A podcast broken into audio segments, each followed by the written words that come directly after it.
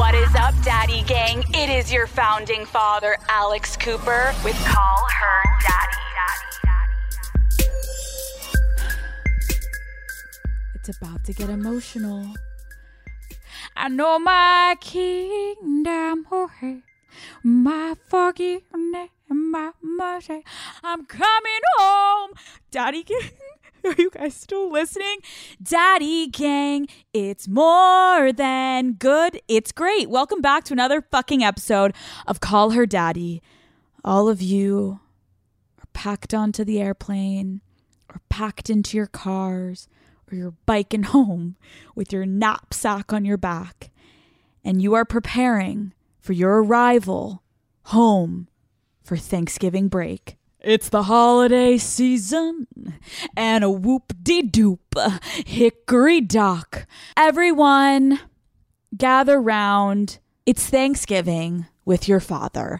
And before we can all stuff our faces, we must blackout on the biggest drinking night of the year, the Wednesday before Thanksgiving. So let's take a walk down memory lane, shall we, Daddy Gang? I'm thinking about college. When was college? It was either 2013 or 2012 that I went to college. And I think I graduated college in 2017. So does that mean I went in 2013? Sure. There I was 2013, freshman year of college, and I was going home for Thanksgiving. I had just finished soccer season. I don't think I played a wink. I rode the bench. And you know, Big Al knows how to ride. I remember running home almost. So happy to get away. It was a hard season, so I was pretty excited to go home for Thanksgiving. A lot of people on my team, which AK were my friends, were from Boston. So they were regularly seeing their parents. And I was like, God damn, I miss PA. So there I am, ready to go home for Thanksgiving break. And there was something about that year. I felt my glow up had continued and escalated. I was looking good. I was feeling good. I was hooking up with a hockey player. Thank you, Henry. Yep, I agree. I remember packing up to go home, and I brought my biggest suitcase as if I was traveling to Europe. I was going home for about three days. How was I supposed to know what bodysuit I was going to want to wear on Wednesday? Would I look better with red versus black? Was I going to try to go color versus neutral? I didn't know. So I had to make sure that my body suits were stacked thick in my LL Bean rolling suitcase bag. And I needed to ensure that all the different tricolor tones of my extensions were packed because we didn't know. What we did know is I will be prepared for any situation. I will be prepared if randomly in Pennsylvania there's a rave getting thrown. I will also be prepared if there's a basement party and I have to bike there and I'll bring my sneakers, but also my wedges just in fucking case. Now, of course, I was excited to see my family and my siblings, but not really. They weren't really at the top of my list. My enemies, I was excited to see. My past lovers, the lovers that I never got to love on, I was ready for them to see me. I was going to walk in to a bar Wednesday in Newtown, Pennsylvania, seeing all my old colleagues. Nope, all my old classmates, and I was going to strut in there on the biggest fucking drinking night of the year. I felt like in college that first semester, I really honed in on the assets that I liked about myself. My ass had gotten even bigger because of soccer, right? And listen, although I wasn't playing a lot, neither were any of the fucking freshmen. So I wasn't like that hurt about it. And the fact that I, at the time, was dating one of the guys on the BU hockey team, I felt like I had leveled up in every possible way. I wasn't cheating on him yet. It was in the early stages of me really liking him and still feeling like, oh my God, dating a guy on the hockey team at my school is a big deal. So he had actually invited me to go to his house because he was from Boston. But I had said, no, no, PA awaits. So I'm on the train, Amtrak cruising, and I've got a playlist bopping to Miley, bopping to Beyonce, rubbing my clit a little bit across the seat, like getting myself horned up, ready, envisioning myself walking into what I will explain to you as the Green Parrot. It's on the corner of Ice Cream Alley. it's like, where was I raised? The street is called Ice Cream Alley, and there is this fucking, it's kind of like an Irish pub, but not really. It's a restaurant that fucking old farts go to, except for the one year, one day of the year, aka Wednesday before Thanksgiving, that when all the degenerates come back from college and the old crowd clears out at like 6:30 and there's like a line at this bar down the fucking block and people are fiending to get in because that's the only place to go. And everyone is ready to show up and show off their new tits or their new nose or their new hairstyle or whatever the fuck they got done when they went to college and they're coming back and they're ready to show it the fuck off. Maybe it's a significant other that you're bringing home. I don't know so I hit up my girls, Nicole and Nicole. Yes, those are two people. Two of my best friends when I was in high school were Nicole and Nicole.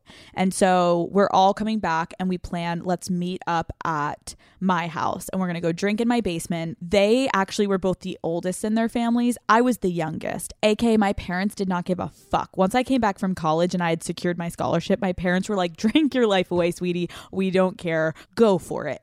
This is what I used to have to do go to Trenton, New Jersey, use a fake ID and pick up a handle of Burnett's raspberry vodka. Now, as my parents watched me go into my dad's bar, take a handle of vodka, and say, I'm going down in the basement, don't bother us. So me, Nicole, and Nicole head down into the fucking basement. I came in like a wrecking ball. Some kind of banger was on, and we were vibing and we were drinking. Oh my God, we're back from college. How has college been for you? And we're joking about, like, who are we going to fucking see at the bar tonight? That is the best fucking thing. If you guys are coming back from college right now, you're all going to happen to be like, who the fuck am I about to see? And so I was kind of going through some of the girls that were cunts to me in high school. I was going through some of the guys that I was like, wait, would I low key be down to like at least give him a makeout if I see him at the bar? The guy that I never got to hook up with in high school. And they were going through the same list. I look at Nicole, I say, are you still interested in hooking up with Brad? I look at the other Nicole, I say, are you still wanting to fuck Chad? Because for me, tonight is all about Tommy Riley strategizing and walking through scenarios and like what if you run into him while you're walking to the bathroom like are you going to go suck his dick in the stall there's a different type of excitement that comes with that return to your hometown like you never even fully got to like really drink with some of those friends that you're coming back with like i remember lauren and i lauren we never really drank in high school together. Like we had separate groups in high school, so we didn't fully party together. So like there were moments and I'm sure you guys feel it where you're like, dude, we're fully being able to rage in front of our parents right now and they're driving us to the bar. They know we're getting fucked up. And think about that juxtaposition. It's like your mom or your daddy has to drive you to the bar still, but it's also okay that they know you're drinking at this age. Like you're in an environment that you used to be a child but you're now kind of like a pseudo adult considered, right? You're coming back from college. You're no longer in high school. Like it's fun to show off your adulthood almost.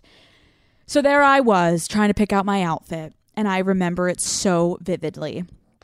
I had this exquisite black bodysuit from Urban Outfitters, and it was sucking and tucking every crevice that I needed it to suck and tuck.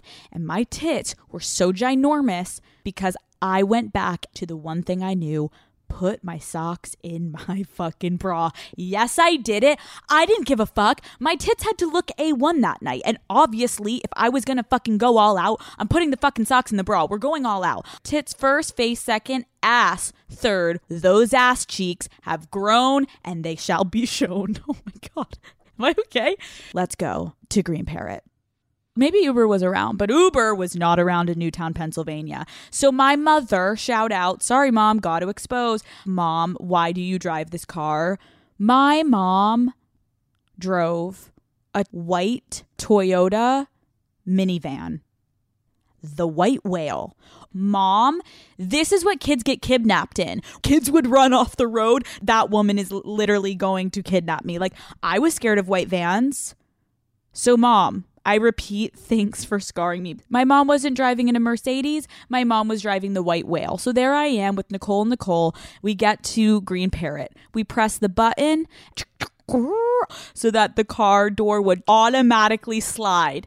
Yes, we were sliding through Newtown in the white whale. Minivan rolls up. Girls, have fun. My mom had turned from the psychologist tyrant to now the mean girls mom. Have fun, sweetie. Let me know when to pick you up.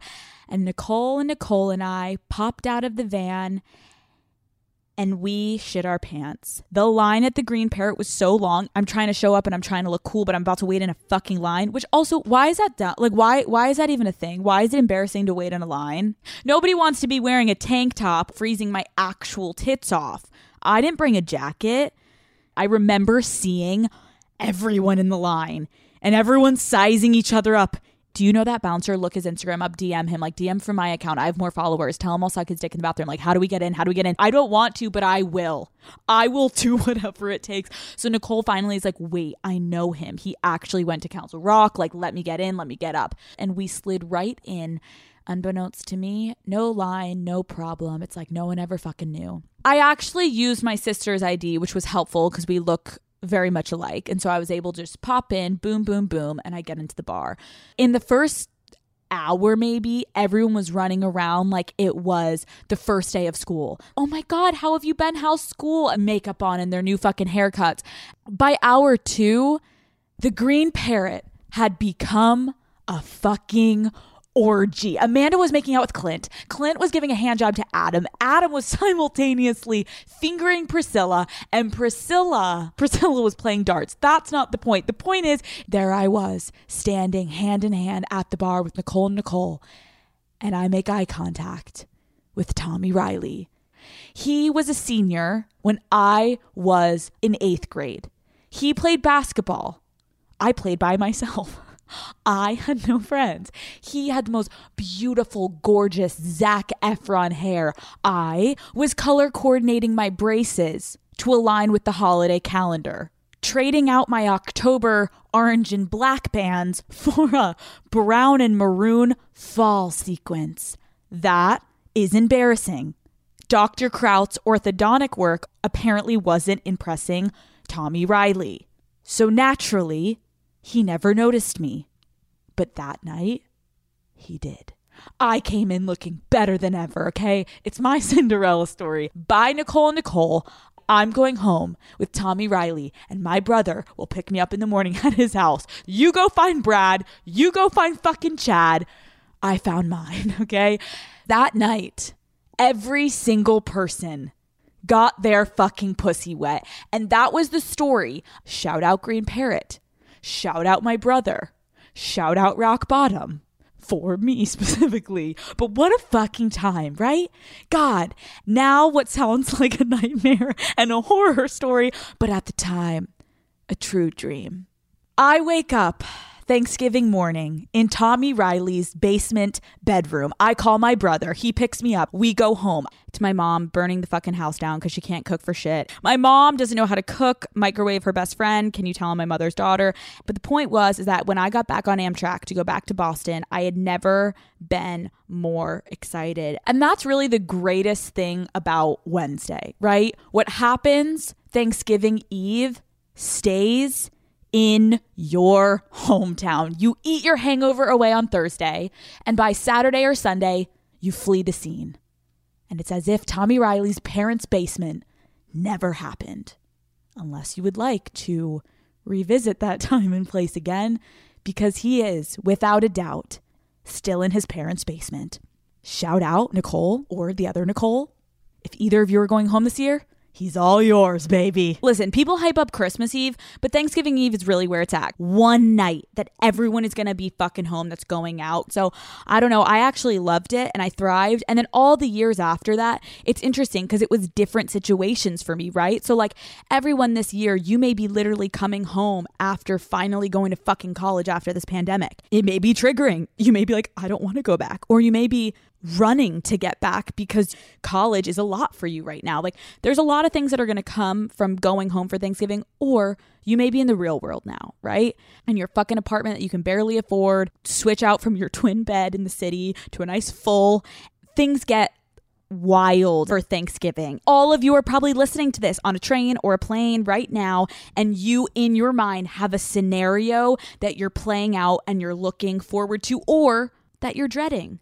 Maybe one of your fucking parents over drinks at Thanksgiving or just over drinks in general. And you're like, I don't want to fucking have to see that again. Or your parents fight, or you fucking hate something with your siblings, or your fucking Uncle Gary is an anti vaxxer. I remember for a while I had a hard time with some of my extended family because, like, they still treated me like a child. I'm an adult, and yet I'm still getting put at the fucking kitty table.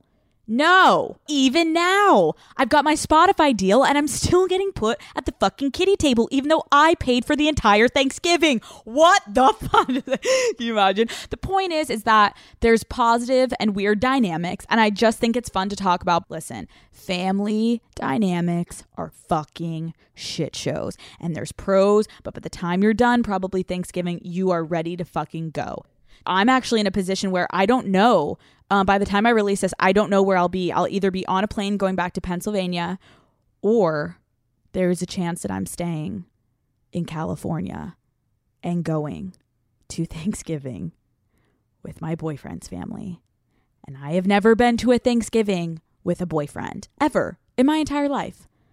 So I don't know how that would go, even if I get along with them so well fuck, I wish I was like watching my mom burn the turkey and watching my dad have a glass of scotch and be like, Lori, you're burning the house down. Let me help. And my mom being like, I just want to be able to do one fucking thing. I want to try. And then us eating cereal. Like maybe I'll miss that. And my brother bringing his girlfriend home. And my sister and I getting in a stupid fucking fight. Is that my sweater from 2012? Why the fuck are you wearing that, Catherine? Why are you wearing a crop top at Thanksgiving, Alex? Because I fucking can. Call her daddy, bitch. And then my dad being like, I'm the dad of the family. And me being like, not anymore, dad, I'm the daddy. And then me going to sleep in the basement and remembering not only cum corners of my high school adolescent years, but also the beginning of the single father era when I started the funeral and all those episodes and it got dark and dreary out there. And then I'm going to be like, why didn't I go and stay in California? Thanksgiving, yeehaw, get ready, gobble, gobble. Sorry, not yeehaw, yeehaws for different, gobble, gobble now.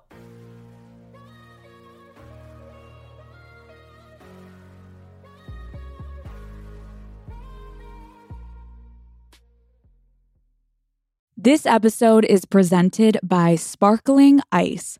Turn up summer with Sparkling Ice. They have over 17 anything but subtle flavors, all made with zero sugar and packed with vitamins and antioxidants.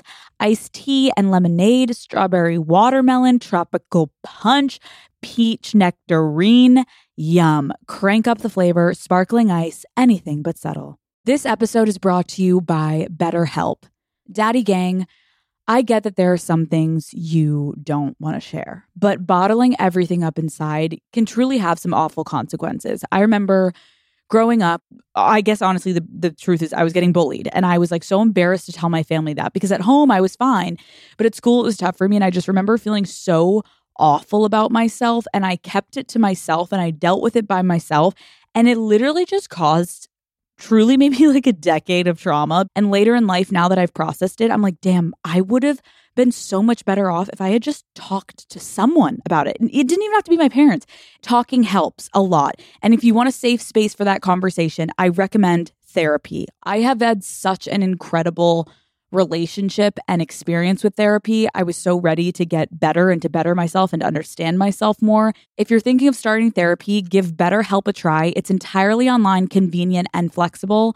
It's easy to get started. Just fill out a brief questionnaire to get matched with a licensed therapist. You can even switch therapists whenever you need to for no additional charge. Get it off your chest with BetterHelp. Visit betterhelp.com slash daddy today to get 10% off your first month. That's betterhelp, H-E-L-P dot com slash daddy. Two years ago, I became pregnant with a baby I desperately wanted during a routine ultrasound, I learned that the fetus would have a fatal condition and never survive. I had to flee my own state to receive treatment. I think Donald Trump bears an incredible amount of responsibility for these restrictive laws. We need leaders that will protect our rights, and that's Joe Biden and Kamala Harris. I'm Joe Biden, and I approve this message. So, if anyone is dealing with the concept of, do I bring home my significant other for Thanksgiving? Alex, I'm listening to you right now on this beautiful Wednesday. And if I turn my head to the right, my fucking boyfriend or my new girlfriend is sitting next to me and I'm bringing him fucking home. I'm bringing him back to Chicago. I'm bringing him to Texas. I'm bringing him to Florida. I'm bringing him to Oregon, wherever the fuck you're going right now to see your parents and your family. You decided it's for the best or you're forced into it, whichever. I'm bringing home my significant other this holiday season for the first fucking time. I don't think it could get much worse than my situation last Thanksgiving. Mr. Sexy Zoom Man came to my home in November. What the fuck, right? Wh- you didn't tell us about this. Well, I'm telling you now. I went to London with him last year around this time. And for Thanksgiving, I went home to be with my family from London, and he came with me. Me, Mr. Sexy Zoom Man, and Henry en route on a plane to see my family. And I have told Mr. Sexy Zoom Zooman at this point, this is a big deal. No one has ever met my family, but I meant no one has ever been to my childhood home. The first day that we get there, we are having drinks, we're celebrating. My parents are beaming with pride. It's been years, and we were getting concerned. Will she ever find love? We're standing there, we're having drinks in my living room. And my dad, he's got his polo tucked into his jeans with a belt, and he has a slideshow on our television. My entire family lineage is on my dad's phone that is connected to the TV, and it looks like a photo book is just flashing left and right new photos of my family. That is horrifying. I'm just nervous Mr. Sexy Zoom Man is about to see my childhood photos. I haven't given him the information how ugly I was when I was younger, and all of this is fake. How am I going to tell him this? Dad, like, do you have any younger pictures of me? Because, you know, busted Alex, whatever. And he's like, no, I think it's like, I think it's more recent, which it was.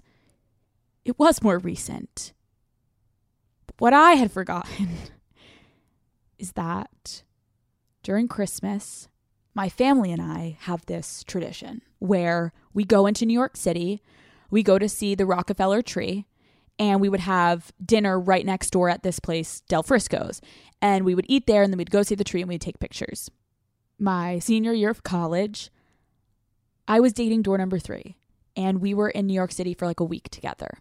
That year, my parents were adamant we need to meet him it's the beginning. I, I don't know. He, they're like, we're in New York City. Why don't you just bring him? I'm hyperventilating. I don't know. I think I really like this guy. You guys know number three, like the whole thing. I don't know why. I've never ever introduced a guy to my entire family. And there I am in an Uber with door number three heading to Del Frisco's. So, flash forward now, it's 2020, and Mr. Sexy Zoom Man is watching my dad's stupid fucking slideshow. And the photo appears me, my mom, my dad, my sister, my brother, and door number three's arm around my shoulder, standing in front of the Rockefeller tree. So there we are, we're sitting, we're having a cocktail.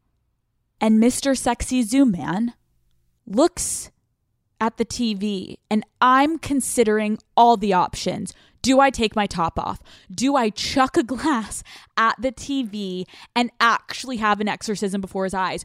Do I say, Who is that? Who is that? Who, what? How did that get there?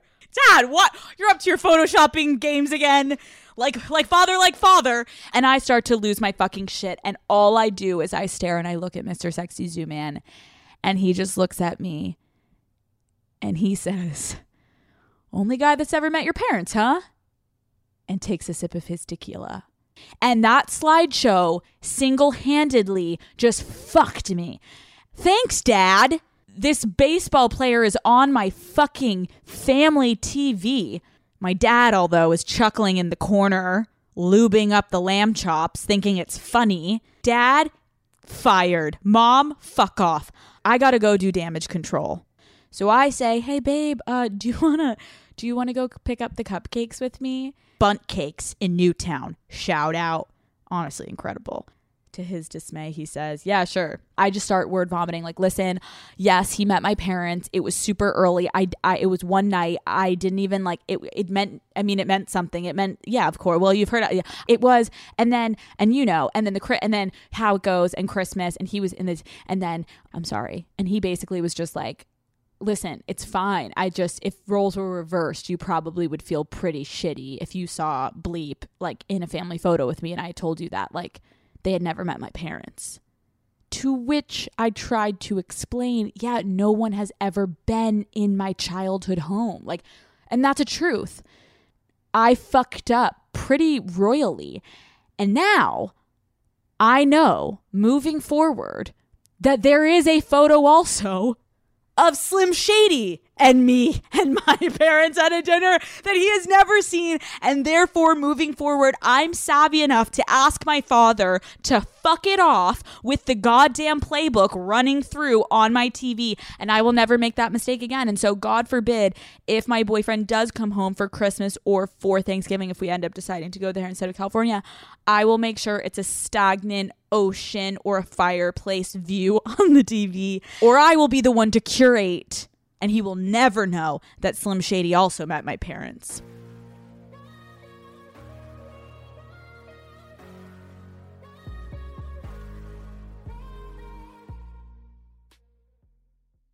This episode is brought to you by Rocket Money. Something that really grinds my gears is I somehow will find myself just subscribing to things, right? And then all of a sudden, I see I have been paying this subscription service and I don't even use it because I just forgot to cancel it.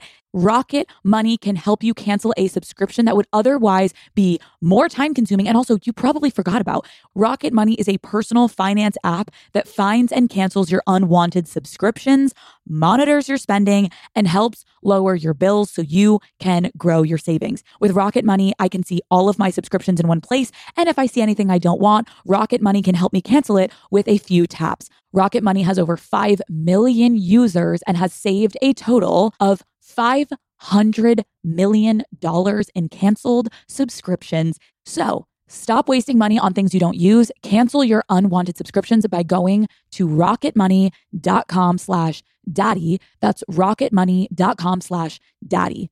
rocketmoney.com slash daddy. This episode is brought to you by ZipRecruiter. Daddy Gang, what are your plans for the summer? I want to probably sign up for a couple excursions with Matt, really put myself out there, do something I don't usually do.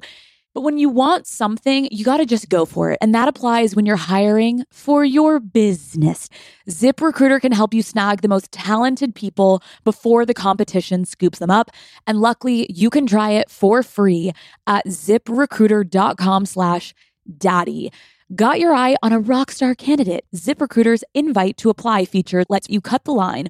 Once you review ZipRecruiter's list of most qualified candidates for your job, you can easily invite your top choices to apply to encourage them to apply sooner. So amp up your hiring performance with ZipRecruiter, Daddy Gang, and find the best fast. See why four out of five employers who post on ZipRecruiter get a quality candidate within the first day. Just go to ziprecruiter.com slash daddy to try it for free right now. Again, that's ziprecruiter.com slash daddy. ZipRecruiter, the smartest way to hire.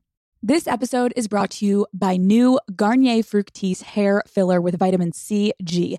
Many things can damage your hair, like heat styling and bleaching, but the all new Garnier Fructis hair filler systems can reverse up to one year of damage to your hair smoothness in just one use, giving you up to 79% stronger hair and up to four times less breakage. And all Garnier products are approved by Cruelty Free International under the Leaping Bunny program. New Garnier Fructis hair filler, pre shampoo, shampoo, conditioner, and serum are available now on Amazon and at Walmart, Target, Ulta, drug, and select grocery stores. Learn more at garnierusa.com.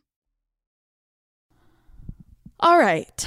So I wanted to take you to you, so but I realized that with the holidays approaching, there were a lot of questions that were written into the show that I felt needed professional advice. So I reached out to Dr. Suzanne Wallach, who is a licensed marriage and family therapist, to come on the show. And she came on Zoom with me and answered your questions. So, Daddy Gang, I hope you guys can find some answers from our doctor today. Enjoy.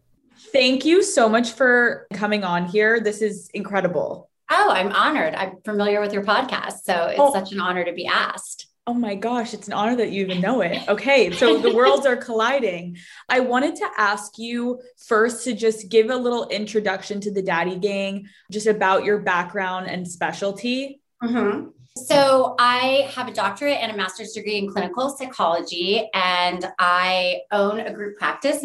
We specialize in borderline personality disorder, complex trauma, eating disorders, and substance abuse. So basically, Daddy Gang, I'm having Dr. Wallach on today because I wanted to do a fun Thanksgiving episode. Yeah. And I asked my listeners to just like write in questions to me about any advice they wanted for the holidays. Yeah.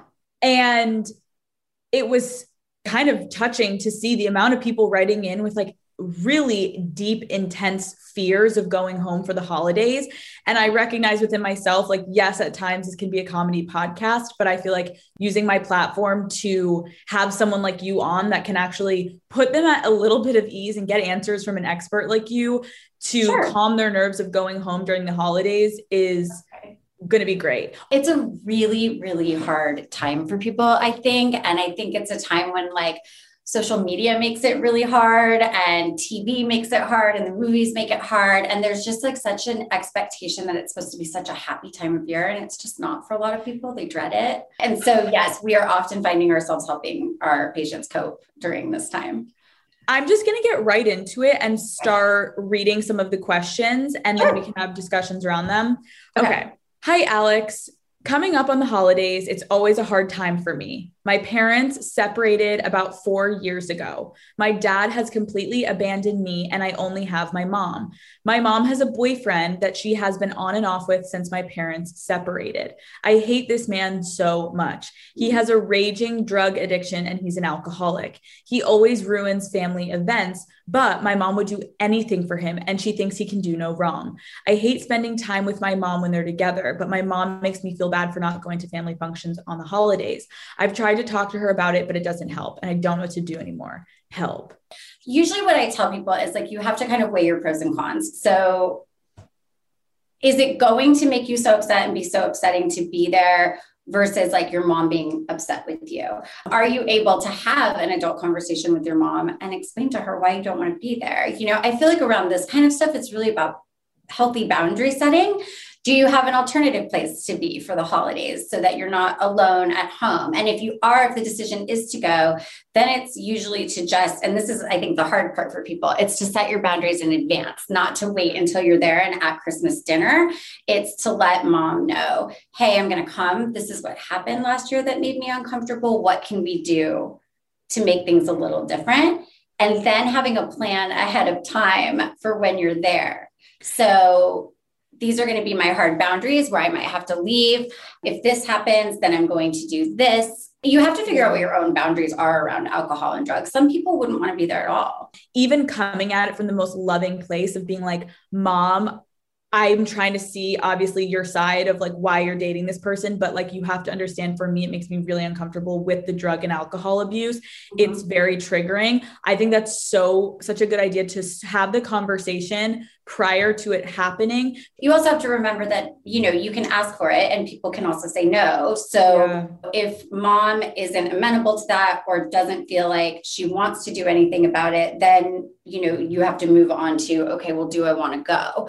And I think it's a really hard thing for people to think about maybe being alone on a holiday or feeling like they're not with their family. And that's where it comes down to, I feel like, pros versus cons. And if you go and he is there, is there a way to keep your distance? Is you know, is there a way for you to go for a shorter amount of time? Like maybe you go for dinner, but you don't stay the whole night. You know, there's yeah. a lot of like middle paths that you can find if you just problem solve. I think people get really stuck in like a power struggle about things instead of kind of trying to find a middle path. Boundaries. Okay, here's the next one. okay. This is going to be my first Christmas and Thanksgiving without my mom. She passed away in January 2021 from breast cancer. My mom and dad were divorced for 10 years before she had passed, and I would typically switch between my mom and dad yearly for the holidays. My dad has a girlfriend who who's only a few years older than me. I'm 28 and she's 33. And she's nice, but the age difference between my dad and his girlfriend makes me a little bit uncomfortable. Plus, we don't really vibe all that well. I know I'm going to be emotional during the holidays, and I don't feel comfortable in my dad's home to express my grief or my feelings in front of his girlfriend, and even in front of my dad sometimes. How do I honor my mom's memory in my dad's home in a way that's going to make everyone, including myself, feel comfortable? Also, just worried about my overall depression and anxiety are going to act up over the holiday. So, any tips on that would be welcomed. Wow, that's a hard one. And also, I mean, I understand that one. My mom passed away from breast cancer also. So, well, first of all, I feel like everything that that person wrote in is completely valid and totally expected, right? Yeah. And that's an incredibly hard loss to go through. I guess I'm just wondering though, like, has this been expressed to dad, you know? Because, like, is there a way to memorialize your mom? Like, I feel like sometimes what happens is we think we know what's going to happen or how people are going to react. And so it's like, I feel uncomfortable because I can't really have my grieving here. And it that may or may not be true, but we don't actually know unless someone communicates that to us. So yeah. even though you don't vibe with the girlfriend, she might not be opposed to like we used to, I don't know if you my parents were still married, but like we used to live, leave an empty chair at the table for my mom for like a few years, or like we oh, always had a picture out, or you know, maybe it's just doing something special as a tribute to your mom before you go there or later that day or making her favorite dish. Or I think there are smaller nonverbal ways to remember people.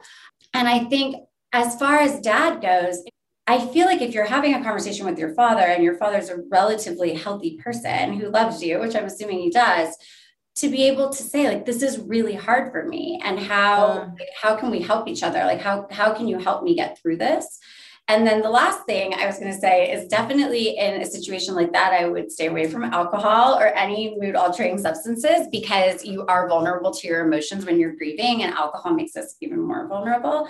I think for a lot of these, I would watch alcohol intake. Like, right? If you're sad and you drink, a lot of times you'll end up in a puddle.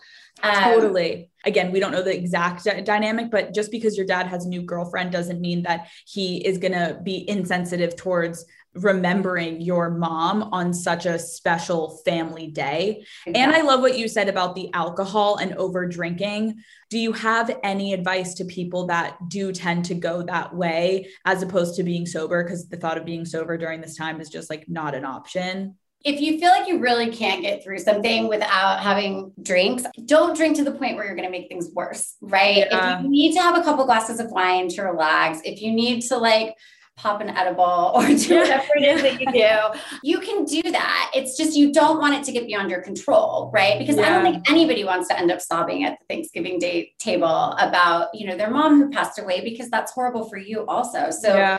I mean, I think you just have to like you know, harm reduction is what it says. It's just like reducing the amount of harm that can come from imbibing substances. And so, know your limits, drink wisely. Um, if you feel yourself getting emotional, I would switch to water. And I always tell people too, like sometimes if you really do need to have a good cry, just go in the bathroom and cry. It's just your nervous system resetting itself. That's all that crying is. And people are always trying to avoid it it's actually your body's way of trying to like hit baseline again. So if you need to go turn on the water and have a good cry and then fix your makeup and go back out and like you know that calmness you get after you have a good cry. Yes, that's yeah. actually such a good point and I love that you're normalizing that like maybe yeah, yeah, lean into it and let yourself go there because it may be a big release yeah, your body's telling you it's trying to get rid of some energy. Next, these two I'm going to just read back to back because they both have to do with body image. Okay. I'm dreading my mom telling me that I have too much food on my plate during the holidays. My whole life, I dread holidays because I'm always told to change my diet, add more cardio into my workouts, and watch what I eat meals have never been positive for me. And then another girl wrote, and there were so many of these. Another woman wrote, The hardest thing for me during the holidays is the question about my job and my weight. My family is very body image motivated, and I am a mid to plus size. So it's always hard to listen to them talk about how I've gained weight, or if you would just lose some, you'd be so pretty. I also recently just switched my jobs, and my parents still don't think that I'm making enough money, and they're always bringing it up. It's just really hard for me to listen to them being being so down on me. When I hear stories like that about parents, it really just like makes me feel so sad. Right? What would be your advice?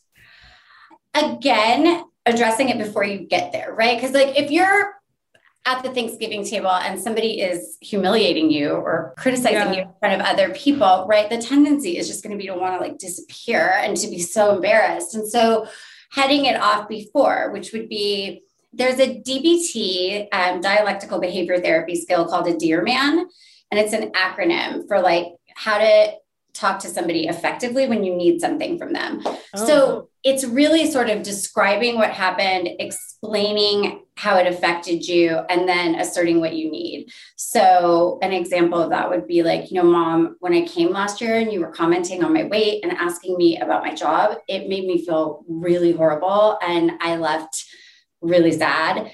This year is there any way that we could please avoid those topics? Like if you can do that i feel like we'd have a really great holiday together. So wow. yeah i think just like asking for what you need. And that's the other thing is i think most moms think that they have good intentions when they're you know even when they're criticizing us. And so you know hopefully your mom could hear that and just yeah. steer away from that. But i think if somebody says that to you and you're in a place where you can, you know, you can absolutely say, it's really not okay for you to comment on how much I'm eating. Or, you know, it's really yeah. not like kind for you to be bringing up the fact that I'm unemployed at Thanksgiving dinner. Can we please talk about something else? You know, you can do it skillfully and calmly in a way where there's really nothing the other person can say, but sorry. I also think that if you express to someone that what they're doing is hurting you, 98% of the time people are going to stop. Yeah. You know?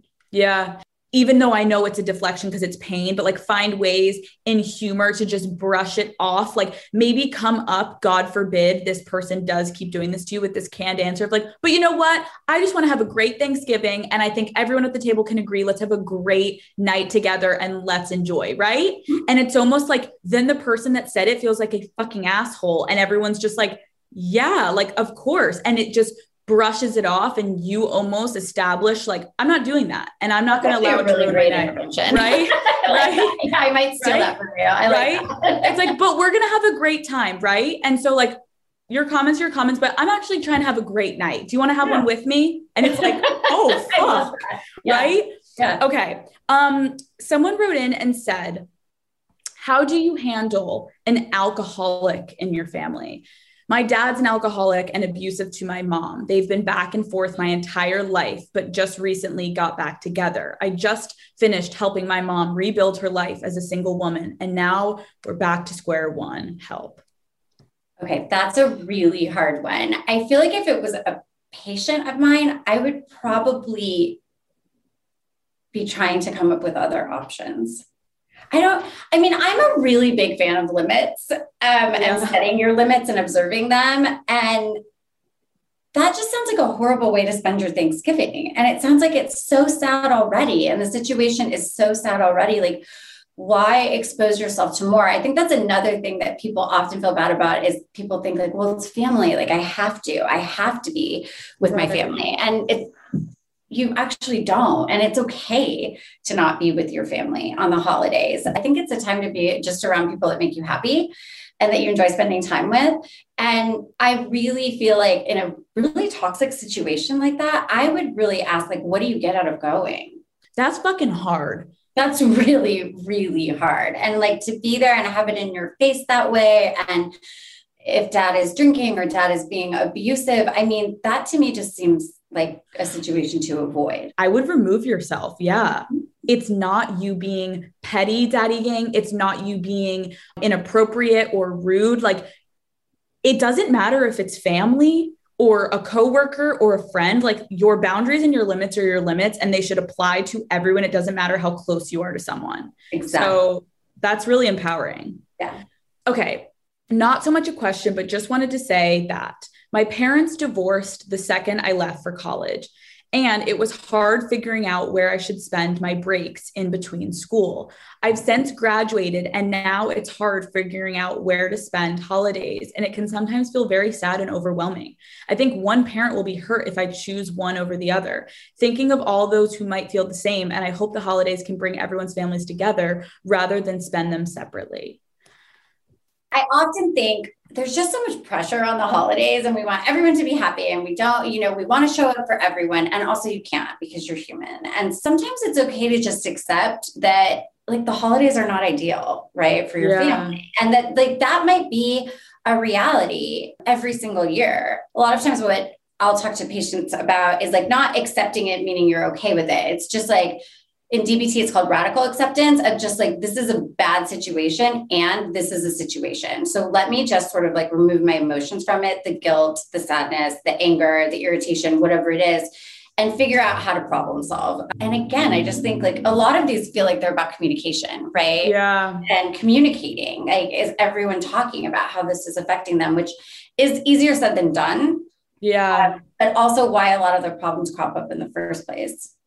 It's not ideal that you can't be with your your whole family i think making the best though is like the best way to look at it and know that like so many people are going through the exact thing you're going through so many people. I mean, we have family members in my family that don't want to be together on the holidays. And so we're always like Yeah. doing three houses on Christmas and things like that. And it's, I mean, yeah, it's not great. It's not ideal.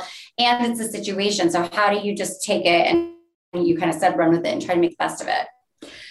okay hello father cooper so my mom has been clinically diagnosed with borderline personality disorder Ah. so this is your specialty um, si- since going away to college, I am so thankful to have some space, but I dread going home for the holidays because of how stressful it is. It's so exhausting to spend the entire day with my mom. And the one joy that I get out of going home is hanging out with my childhood best friend at night. However, last year, after spending the entire day with my mom and going to see my friend at night, I started receiving crazy texts from my mom.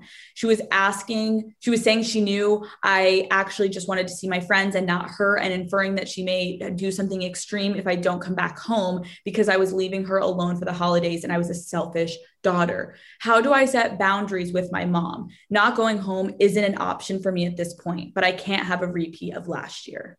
Okay. So, with people with borderline personality disorder, boundaries are key and it's how you do it. So, you have to always remember first of all, I think BPD is really over pathologized, even though sometimes people with borderline personality disorder can get really dysregulated. Usually, what they're craving is validation. And I think what happens is because their behavior can be so inappropriate, they often get pushback and they often get like, this is not okay what you're doing, and it escalates them more. So even though it feels really contrary to everything you want to do, setting a really hard boundary, it can feel really invalidating to them. So you want to validate the feeling, don't validate the behavior, which is like, mom, I get it. Like, I really hurt your feelings. That wasn't my intention. And it's like not okay to send me 100 texts and threaten to kill yourself if I don't come home. Right. Right. Because I think the tendency really is just to be like, are you kidding me? This is insane. But you have to remember that people with borderline personality disorder, they're trying to get their needs met. They just don't know how to do it. And that's often from their own trauma and attachment issues from childhood. Also, everything is kind of an abandonment. So, yeah, you spent the whole day with her and she wanted more. And so you left, and that was felt as an abandonment or some sort of like being discarded. And so there's a lashing out that follows. So you just have to set the boundaries really kindly and validate the way they're feeling because feelings are always valid because they're yours, right? Whether or not it would be what I feel doesn't matter. Like if you're hurt, you're hurt. Could you talk a little bit about what validation means? Without getting too complicated because there's a bunch of different levels of validation. What you really just want to go to is like understanding how they feel. So I understand that when I did this, it made you really angry, you yeah. know, and apologizing for that, you know, because it wasn't your intention. Even though, like, I think a lot of times people will be like, well, I didn't do anything wrong. I just went to my friends. Right. You didn't. You didn't. And if we want to de escalate, you just have to say, it seems am i right? And you can ask too. It sounds like you're really sad mom. Is that what's going on here? Or because usually when somebody's coming across as angry there's a secondary emotion right? And it's yeah. usually sadness or fear. So wait what's going on here? Like are you sad? Are you angry with me? Let them clarify and then you can say okay well i understand why you would be angry. I'm really sorry. That wasn't my intention. And always use and not but. And it's also not okay to harass me via text message you know? Right. That's really interesting and, and helpful. So someone who has someone in their family or maybe a relationship with someone that has been diagnosed with bpd is that usually like the biggest advice you give setting boundaries?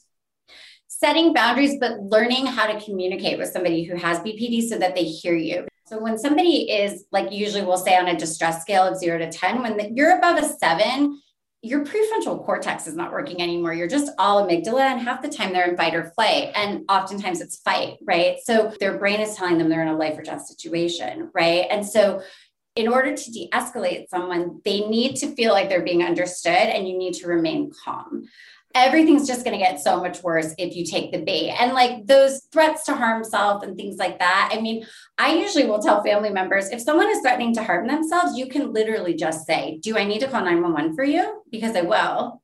Yeah, that's you know, usually that will like take the wind out of out of anyone's sails pretty quickly. Like you're really worrying me, mom. Like if you're actually gonna hurt yourself, I'll call 911 for you because I'm not gonna because also what are you gonna do if she's gonna hurt herself? Like right. You're not you're gonna call 911, right? Right. Like, yeah. So, you know, just usually saying, are you actually not safe right now? Because or are you do you just want me to come home? Because if you do, I'll come home in like an hour. do you know what I mean? Right. Right. And you have to remember that, like, if you do jump in the car and go home, then you're reinforcing the behavior. So you don't actually want to do that. You want to yeah. be able to say, like, well, I will come home. I'll be home in an hour, you know, and just everything we talked about earlier. Okay. I am seeking advice. So my senior year, these are I'm like, oh my god, Daddy Gang. I feel for you here. Okay. Mm-hmm. My senior year of college, my father passed away. I am now a junior in college. It is extremely hard going back home for the holidays because I have to confront physical reminders of my dad.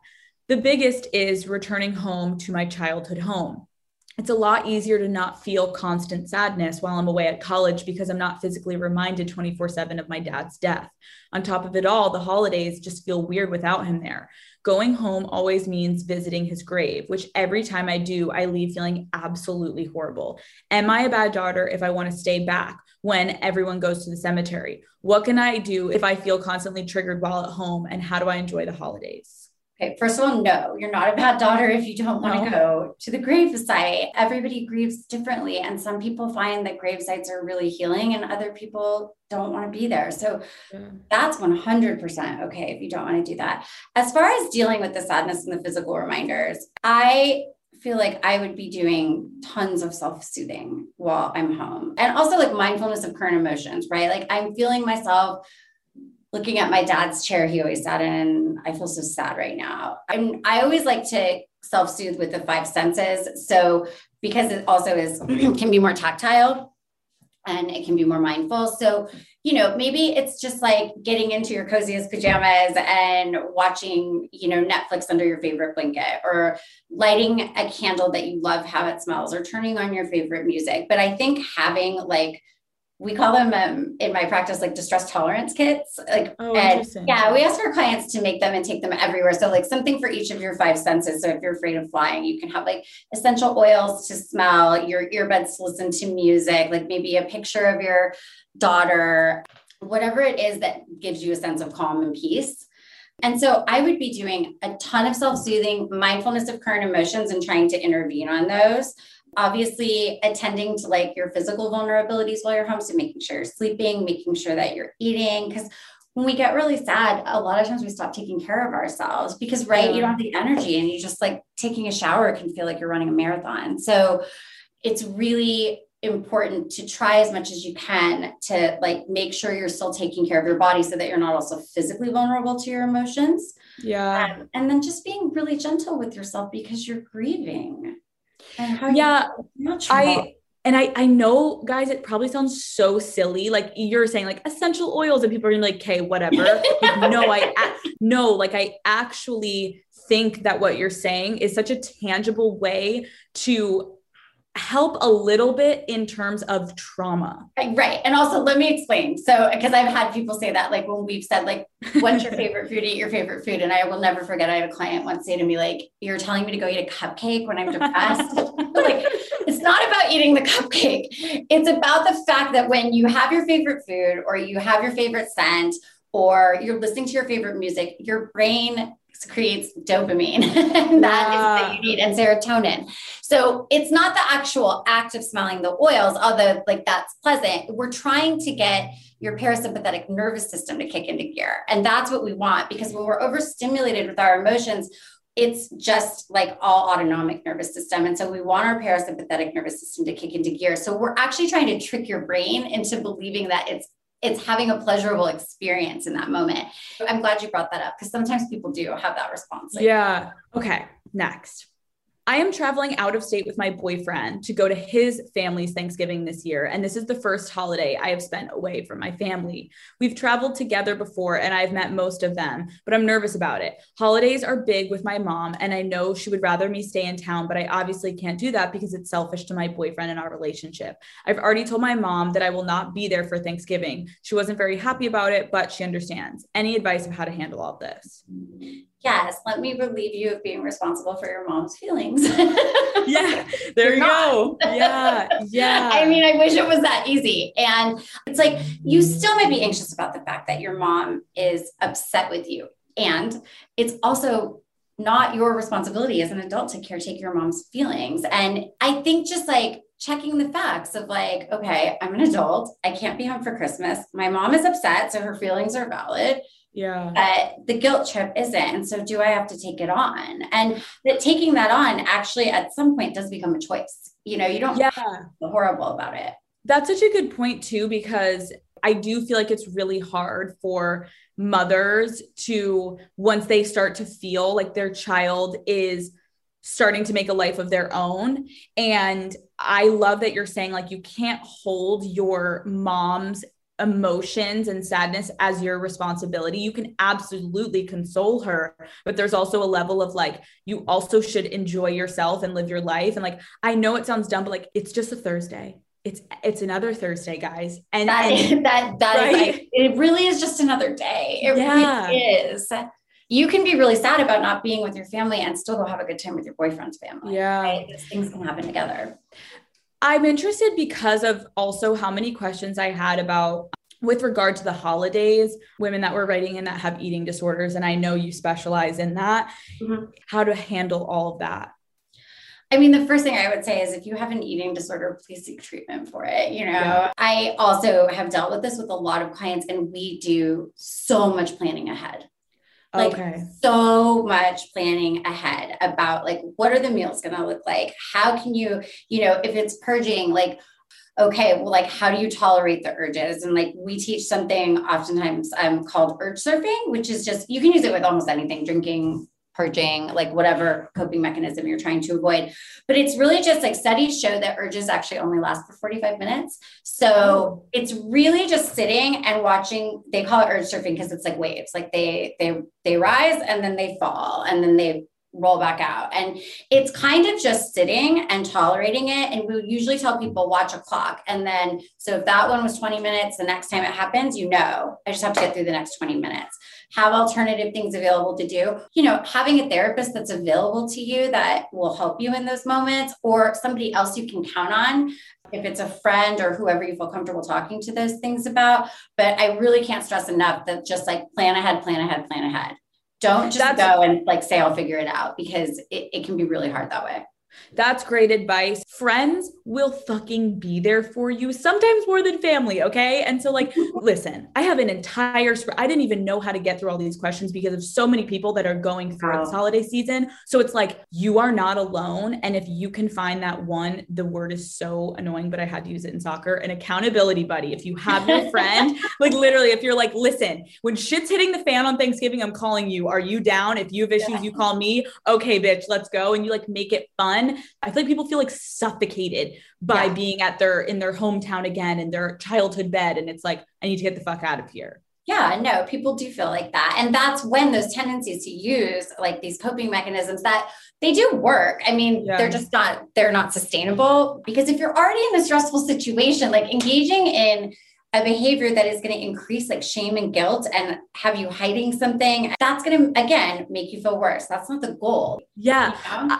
I think, listen, I really appreciate you taking this time because there was a couple themes I felt like for the daddy gang to take with us is like one, setting those boundaries and limits and not feeling that you're unable to do that because this is family versus friends. There is no difference. Like it's boundaries and limits are limits and they are applicable to every relationship in your life. Mm-hmm. And then I think the communication and planning to have a conversation prior to what you think would be the issue, like gaining up that courage to really like have a conversation with someone that you know you're going to feel is in need of a conversation with you.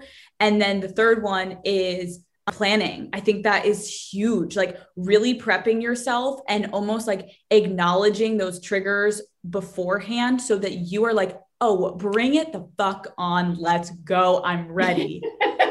yeah, it's, I mean, we call it a cope ahead plan. Like you're just coping ahead of time.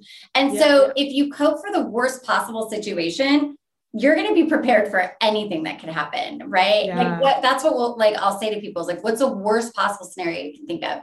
If you're prepared for that, anything else that comes your way is going to be easy. That is such good advice. Like there's so many different things of just planning ahead that if you have it, then when it hits you the trigger, you don't have to freak out as much because you're like, oh, I already knew what I was going to do when I did this. Yeah, exactly. That's the Yeah. idea. Dr. Wallach, I am so happy you came on here. Is there anything else you want to say? Or I we covered a lot. We did cover a lot. Just that I hope everybody has like a successful holiday season and that, you know, please like put yourself first and take care of yourself. Like the holidays are really, really hard, you know? Yeah. It's statistically proven that these are the hardest times. And so, like, understand that and accept that and don't feel like you're like, Am I crazy? Why am I fucking depressed? And everyone on social media is posting their perfect life. No, they're not. Try to read through that and know that, like, a lot of it is fake. No one's posting the bad, it's only the good. So don't It's feel like you're the good. I mean, it's curated, right? Yeah, Yeah, yeah. yeah. This was so helpful. I'm so thankful for you coming Thank you on. so much for having me. the daddy gang is gonna love you. That was so good. I really, really appreciate it. Like that oh was oh my God, such it was good my tangible pleasure. advice. My pleasure. Yeah, you're so sweet. Thank you so much. Have a good Thank one. you. All right, Daddy Gang. That is it for this week's episode.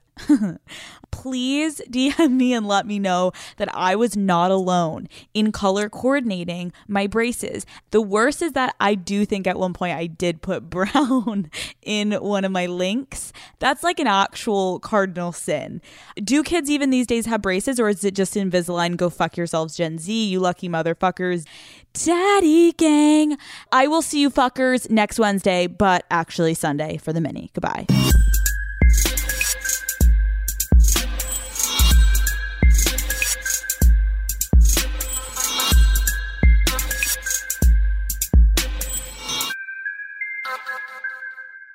This episode is brought to you by DoorDash. Want zero dollar delivery fees? Try DashPass by DoorDash.